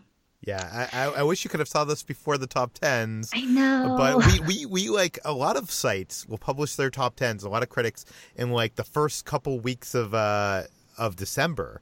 We actually are in the later mix of it. We publish it in the first week or so of January. Is that correct, Jacob? Uh, yeah, we, we try to give ourselves a little bit more time so yeah. we can all try to catch up. So we, we try to give ourselves enough time, but it's all every year there ends up being stuff that you know we just can't catch. Uh, yeah, when I actually saw when I saw Shoplifters, I was torn between seeing Shoplifters or if Beale Street could talk, and Shoplifters ended up going to my, the number one spot in my list, so I'm very happy I saw that. But I was upset that I wasn't able to see both uh, before my list was finalized. Cool. Uh, what else have you been watching this week? So this was inspired by Chris's most recent now stream this column. Uh, I, I watched The Commuter, which yeah. is like the most dad movie ever.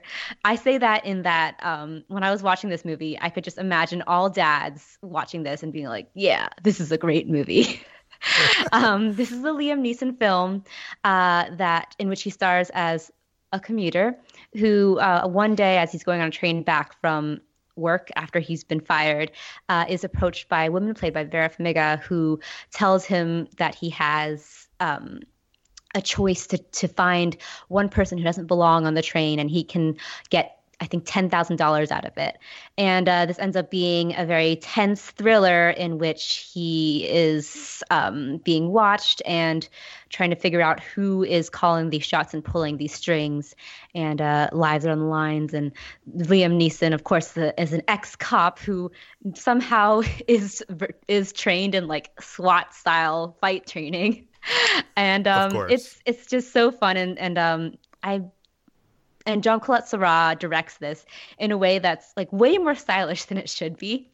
Like at the beginning, there's a montage of just like these mundane suburban moments, and it's there's just so many angles and intense close-ups, and I'm like, why does this feel so tense? And they're just going through a montage of their everyday lives, but um, it's fun. It's kind of like it feels kind of like a a B movie um, with a, an immense budget, and I, really enjoyed it for that.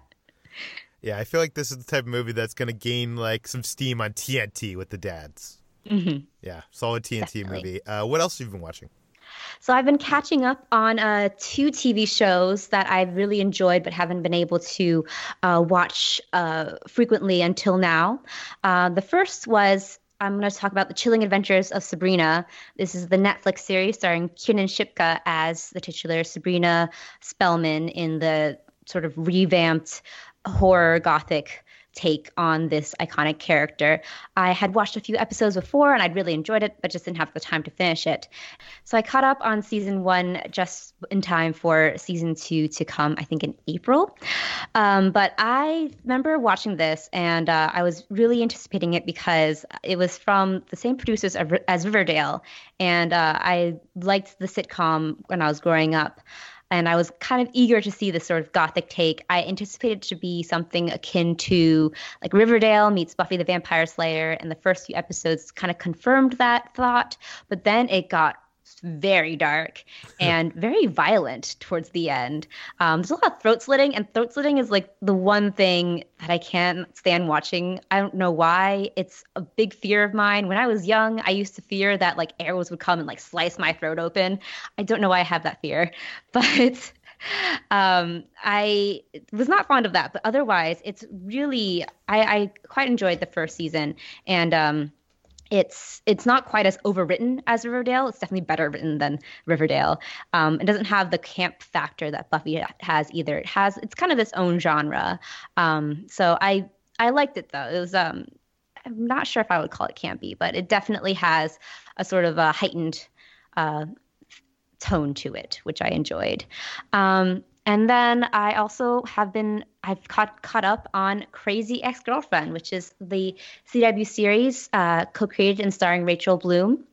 So this is a series that I've been kind to kind of um, waving the flag for because it's a lot of people don't give it a fair shot because of its title and, and you know I, understand if people are put off by that i was initially put off by it but crazy ex-girlfriend is this really clever really um, brilliantly written musical series that uh, both subverts the tropes of the romantic comedy while expertly executing all of those um, all of its sort of archetypes in a way that is both sincere and also satirical. It, juggles that, it walks that line really well.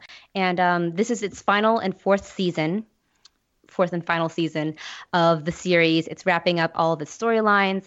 And I really love how this series has become not just like a send up of the romantic comedy, but a really nuanced depiction of mental illness, especially in the way that the fourth season has kind of seen uh, Rachel Bloom's character, Rebecca, um, come to terms with her mental illness and deal with it in a really healthy and um, sensitive way. And I, I'm really enjoying that. Musical numbers are great, of course, as always I just when I think that they are out of musical genres or types to parody, they keep surprising me. Like this this past week, I think, or two weeks ago, they did a brilliant. I haven't, I've never seen Cats, but they did a brilliant um, Cats parody, uh, which also doubled as a, an episode about vaginal health. Because get it, like cats, pussy. Ah. Anyways, Crazy Ex-Girlfriend is a great show. If you haven't given a chance yet, I highly encourage you to. Do. It's a funny, uh, kind of has a lot of cringe humor, especially in the first actually all throughout, but in the first seasons especially. But um, if you can like stomach some like secondhand embarrassment, I highly recommend it. I think you've sold me on both of these TV shows. I, I did watch the first episode of Sabrina, and I was uh, quite taken with it, but like I don't know if it's just a thing with me and streaming shows, but it's so easy if it's like the next episode isn't like in the list of on your DVR. It's so easy to like get distracted by all those tiles on Netflix. Do you know what I mean? Like it's mm-hmm. so easy if you're not binging it to you know just it to fall off. So I, I'm gonna try to check both of these out. Uh, the first three seasons of Crazy Ex Girlfriend are on Netflix as well. Cool. Um, let's move on to what we've been eating. Uh, in the last couple months, I've been talking about my dieting, which is something I, I actually I was hesitant to talk about on this podcast and in public because uh, I feel like that can be annoying. But I've gotten a lot of great responses from Slash Film listeners and readers and uh, my followers on, on Twitter. We've actually been getting messages from people who listen to this podcast that have uh, decided to uh, use myself and Jacob as inspiration to go on the keto diet um, and have you know been sharing their successes and how much weight they've been been losing. So it, it's uh, really great to be hearing that, and that makes me very happy. Um, this past week, I ordered new jeans that were six inches smaller than the jeans I had been wearing uh, for the last couple of years, and uh, they fit. So uh, that is a, a success. And um, uh, when I went and saw my new doctor at Forward, which I talked about in a previous episode, uh, one of his goals for me was to get off my heartburn medication. I take a heartburn, I take two pills of Prilosec every day. That's twice the recommended dosage, but I have been prescribed that a couple, a few years ago from a doctor. And basically, if I don't take those pills, my life is miserable. My, you know, my throat is eaten up by acid, and um, uh, you know, last week he uh, told me that he thinks with the, uh, as much weight loss as I've had, which at this point is nearing forty pounds. Um, uh, it uh, he thought that I could go down to one pill a day. I was skeptical. I went down to one pill a day, and I am not uh, not having any heartburn, which is also kind of amazing because uh, you know, one of the things that causes heartburn is fatty foods, which I'm eating, eating a lot of on this diet. So uh, those are my two, uh, you know, success stories of the week that I, am I'm, I'm very happy about. And uh, to, and and again, I, I, I you know I'm not saying everybody you have to take you have to go on the keto diet to lose weight. There's many ways to lose weight. Uh, I am happy that people are listening and getting inspiration from this. And uh, I'll continue to share some of uh, the things I'm finding, which are low sugar. Uh, I, the one thing I wanted to kind of recommend this week is there's this company called ChocZero, which has these like squares that are almost like Ghirardelli chocolate squares. And uh, the thing I discovered this week from them is peppermint bark, which I think it's sold out on their website, but you can get notified for when it comes back in. And I'm a big fan of peppermint bark. And one of the big uh, one of the big disappointments of being on a diet this holiday season was not being able to eat peppermint bark. And this stuff tastes like real peppermint bark. It doesn't taste like you know, it doesn't taste close to peppermint bark. It's not like Halo ice cream to real ice cream. This like tastes like real peppermint bark. So I, will leave the links to those in the show notes. Uh, Jacob, how how has your diet been going? Uh, my diet's going really well so far. Keto is one of the few diets where I don't feel miserable every single day. I mean, there there are tough moments and tough you know tough stretches, but normally when I've, I've dieted in the past, it's been like agony like the entire time. I feel like I'm miserable and upset and angry at the world, but I feel you know very stable, calm, and comfortable on this diet. I mean, if this is like the new normal for me, which it may have to be, you know, once I reach my goal weight, I'm not going to suddenly reverse. I'm going to have to, you know, stick with this, you know, for, for, most of my life. I can do this, and I, I feel like I can, I can stick to this change for the foreseeable future. Uh, I've been tracking my uh, actual physical progress on my Instagram page, uh, Jacob Samuel Hall you know, so if you want to see photographs uh, and if you want to see um, some before and after stuff, you know, a little a little over two weeks into this, there's already been some you know some some some nice some minor but decent results. You can go check out those photos. Uh, but meantime, I'll you say minor, but I'm, I'm seeing this photo of a shirt that clearly didn't fit you side by side with you wearing the same shirt, and it, it seems to fit uh, quite nicely it, it's still a little snug. I think maybe next week I, I, I may be close to be on the wear in public, but you know, fingers crossed. Um, yeah, I'll second Peter's uh, snack recommendations. Slim Fast makes a keto peanut butter cup that is very good. Like I said, it wouldn't be delicious if you're eating it like next to Reese's, like in real life, but on a diet when you really want a peanut butter cup, it's really good. And also a Swerve cake mix. Um, I'm not sure where you can find this regularly. I, we buy it at a store called Central Market here in Austin. I would definitely check online if you can't find it at a grocery store near you. But it's a um, cake mix where each cupcake you make with it is only three carbs, eh, or three net carbs, and it tastes enough like a real cupcake for it to uh, really scratch that itch. So it's Swerve cake mix and Slim Fast peanut butter cups, Slim Fast keto peanut butter cups are very good and are keeping me um, are keeping me from like you know when I'm running a snack. I actually have a actually have a snack I can go have as opposed to you know and to shut down entirely, which is extremely helpful. Yeah, I think those Slim Fast Keto peanut butter cups are actually uh, under the name Fat Bomb, which is the term that people use in keto. They're not really actually fat bombs, and that might even prevent people from who just want a low sugar snack from trying them. But uh, yeah. they're very good. Yeah, Fat Bomb, from what I understand, uh, my wife does all the research. I just do what she says when it comes to this kind of stuff uh, people who are very very serious ketoers, like more extreme than Peter and I even are. They, they try to eat a very large amount of fat, like much much much more fat. Um, and you know to do it as part of the process of the chemical you know ketosis process. And I can't explain it to you, but so fat bombs and kind of snacks, you know, they fully full of fat. But when you're on keto, the fat doesn't really matter as long as you're keeping the carbs and sugar down. Yeah, but I think Slim Fast is just trying to uh, steal that term, basically. Yeah, yeah. Um, Brad, on the opposite uh, opposite side of things, what have you been eating this week?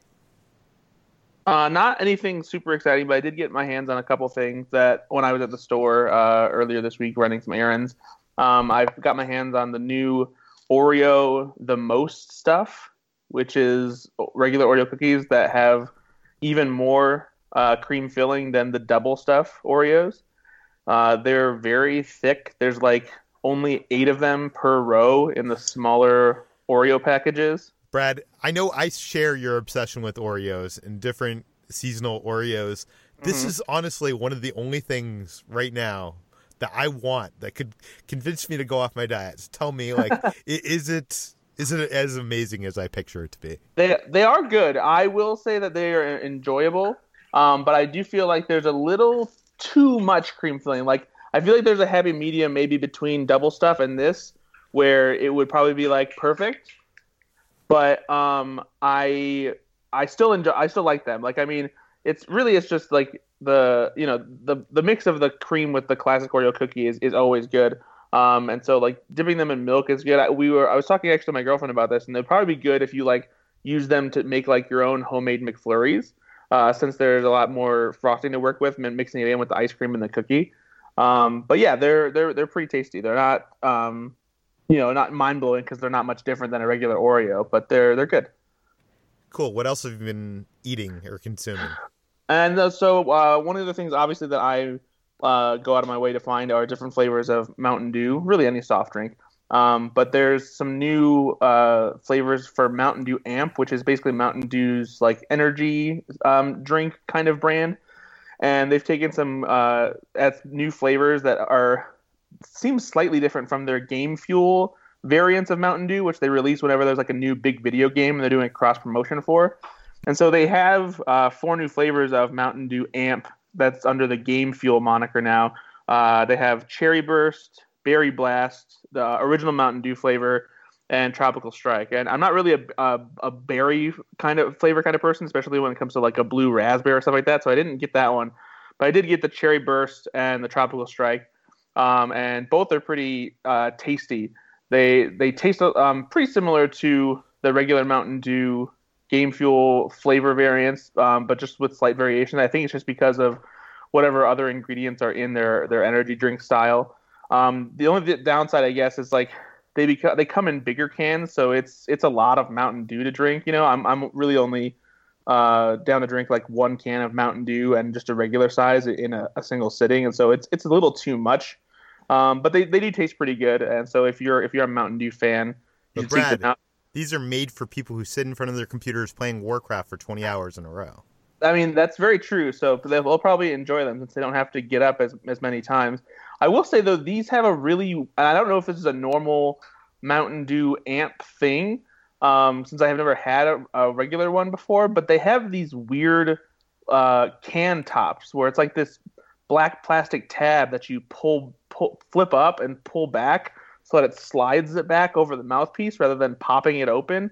I was I was really confused by it at first, and I don't really understand what the point is of it. But I don't. I guess sometimes gaming gets really intense, and you don't want to spill your drink when you get mad at a 15 year old for beating you. I don't. I don't know. um. Okay, let's move on to what we've been playing. Jacob, you you're the only one that's been playing things this week. So what have you been playing? even though I'm not really playing things as much as I'm preparing to play. Uh, once again, my, on my Instagram page, I'm tracking my progress as I learn how to paint miniatures. I finished a first batch of Warhammer 40k figures. I've been painting some Metal Reaper figures, which are these sort of five to seven dollar uh, like fantasy figures that like you use for D and D games, and I'm really enjoying it. I mean, like getting into the hobby of painting and building models and miniatures is, you know, there's, there's a definitely a amount of money I spent to spend up front to buy all the supplies, buy all the basic paints, but I'm really enjoying it. And so far, I'm, I'm, I'm pleased with how things look. You know, uh, I don't think I'm ever going to be the kind of guy who can be like a master miniature painter, but you know, my stuff looks very presentable on a table, so I'm very happy with it. Jacob, I, I was looking at these photos and I, I was in disbelief that this is your first time painting because these look very, very good. Well, thank you, Peter. I appreciate that. It, it's very fun, and I think it's a case where like I thought I'd maybe learn and just be really crappy at first. But you know, I just took my time, made a lot of mistakes, fixed those mistakes, and I feel like this is a hobby that a lot of people maybe think is harder than it is. And uh, and I've I'm not to say it's easy, but it requires a lot of concentration and like you know effort to make it look good. But um, I'm pleasantly surprised by how accessible it is once you're in there. Yeah. Um, okay, that does it for today's Slash Film Daily in the doc, you can find links to Josh's article running down the differences between Fyre and Fyre Fraud. Uh, which one's better? Which one should you watch? Which one's less eth- ethically compromised? Uh, there's also a link to HT's article on uh, the Battle Angel Passport to Iron City immersive experience. And you can find more of all of our work on slashfilm.com uh, linked in the show notes. This podcast, Slash Film Daily, is published every weekday on iTunes, Google Play, Overcast, Spotify, all the popular podcast apps. Please feel free to send us your feedback, questions, comments, concerns to us at peter at slashfilm.com. And uh, if you want life advice from Chris, you can also send it there as well. Please go to our iTunes page, write us a couple sentences, you know, hit that five stars, tell your friends, spread the word, and we will see you tomorrow. Hey, hey, Peter. Yes, Jacob. I, have opened up the gargantuan book of insults, offense, and effrontery by Louis A. Safian to a random page, and it is the, the, the liars section. Who is the liar so, today? Oh, I think you're all liars because the way a section is set up is that it has the lie written out. Then in parentheses, it tells you why who the person is making the lie. So I'm able to cross-reference it with all of you to tell the truth about all of you. Like for example, Ben. Ben says I have a real big job, but he actually washes elephants at the zoo. mm. I just I feel like that's a great thing though. I'd like to watch elephants at the zoo. it's definitely a big job. Well, HT, your brother occupied the chair of applied electricity in a famous public institution because he went to the electric chair and sing a sing. Oh my god. Wow. Well, Chris, he got his fingers burned on Wall Street because he was picking up a lit cigar from the sidewalk. oh, what a rascal. Oh, oh, oh, Brad, I heard you hit the top in television because you fix aerials. Ah, I do love helping people with their TV signals. And that wait, and wait, that, wait, wait. I'm confused. What, explain that one to me. he hit the top in television because he's he's up high fixing TV aerials. Oh, okay. Hit the top. Yeah, I get it. And well, well, Peter, I hear you dine with the brass because no one would trust you with the silver. Oh boy. Man, Jacob, your delivery is just chef's kiss on these. I'm just speaking the great truths about all of us here. I want Jacob to do a, a full old timey podcast where he just like flings these insults. See, well, as a child, I was a musical prodigy. I played on the linoleum. Oh boy! I, I, think I think this um this publisher, this book publisher, should hire Jacob to read the audiobook version of this book. Oh wow! Yeah. I wonder if anyone has bought this book because of Jacob reading it on here. I sure hope so, because no woman ever walks back when she goes for a ride with me, because I drive a hearse. Wait, did you kill somebody?